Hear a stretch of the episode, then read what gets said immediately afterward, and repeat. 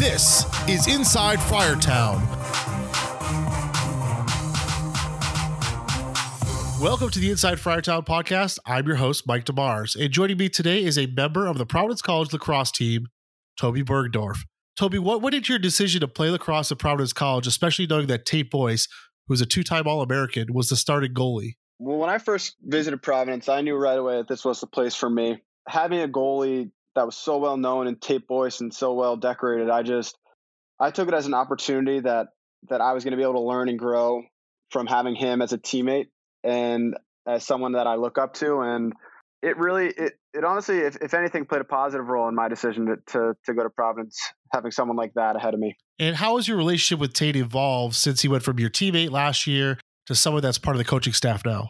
Tate and I have always had such a such a great relationship as as both friends and teammates, and I felt that that really transitioned over the years as as we were able to really bounce back back and forth ideas about the position and the game itself. And now having having Tate as a coach has really even amped that up even more as I'm spending almost almost 75% of my practice time with him. And I feel like just having having a, a, peer and a friend as a as a coach really helped to create a, a, fluent conversation between him and I about different ideas and being able to talk as friends rather than that coach to player uh, relationship has really has really helped my game grow. Your team was five and one before the season was cut short. What is something that you learned about yourself as a lacrosse player this year? I definitely feel as though I, I learned a lot about myself this year, going from a role in the team of not not playing as much to to becoming the starter this year. And I just feel as the year went on, I, learned to just enjoy playing the game more. It's a, it's actually a, a constant conversation that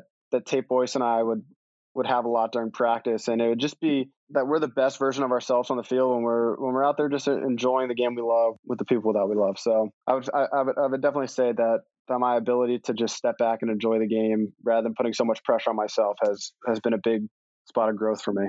And how will you use this short season as motivation to prepare for next season? Obviously, we're we're, so gr- grateful for everything that our seniors have done for us over the past eight months of this year, and and I, I just I just think going into next year, we just need to realize that we we have to cherish every moment together because we never truly know when it will end. I think we're we're going to use this as motivation next year, as a source of inspiration. Whenever things get tough, we can we can think back to ourselves that this could be the moment it all comes to an end. So we might as well just give it everything we've got. Is there one area of your game that you're looking to improve upon for next year?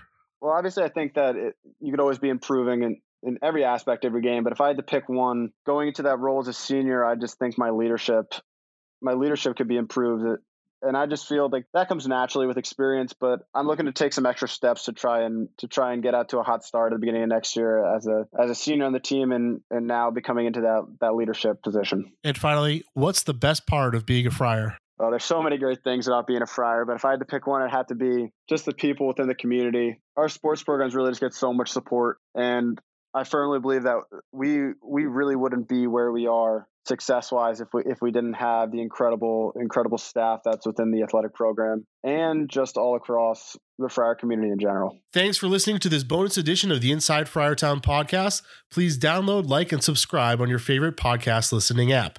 And as always, go Friars.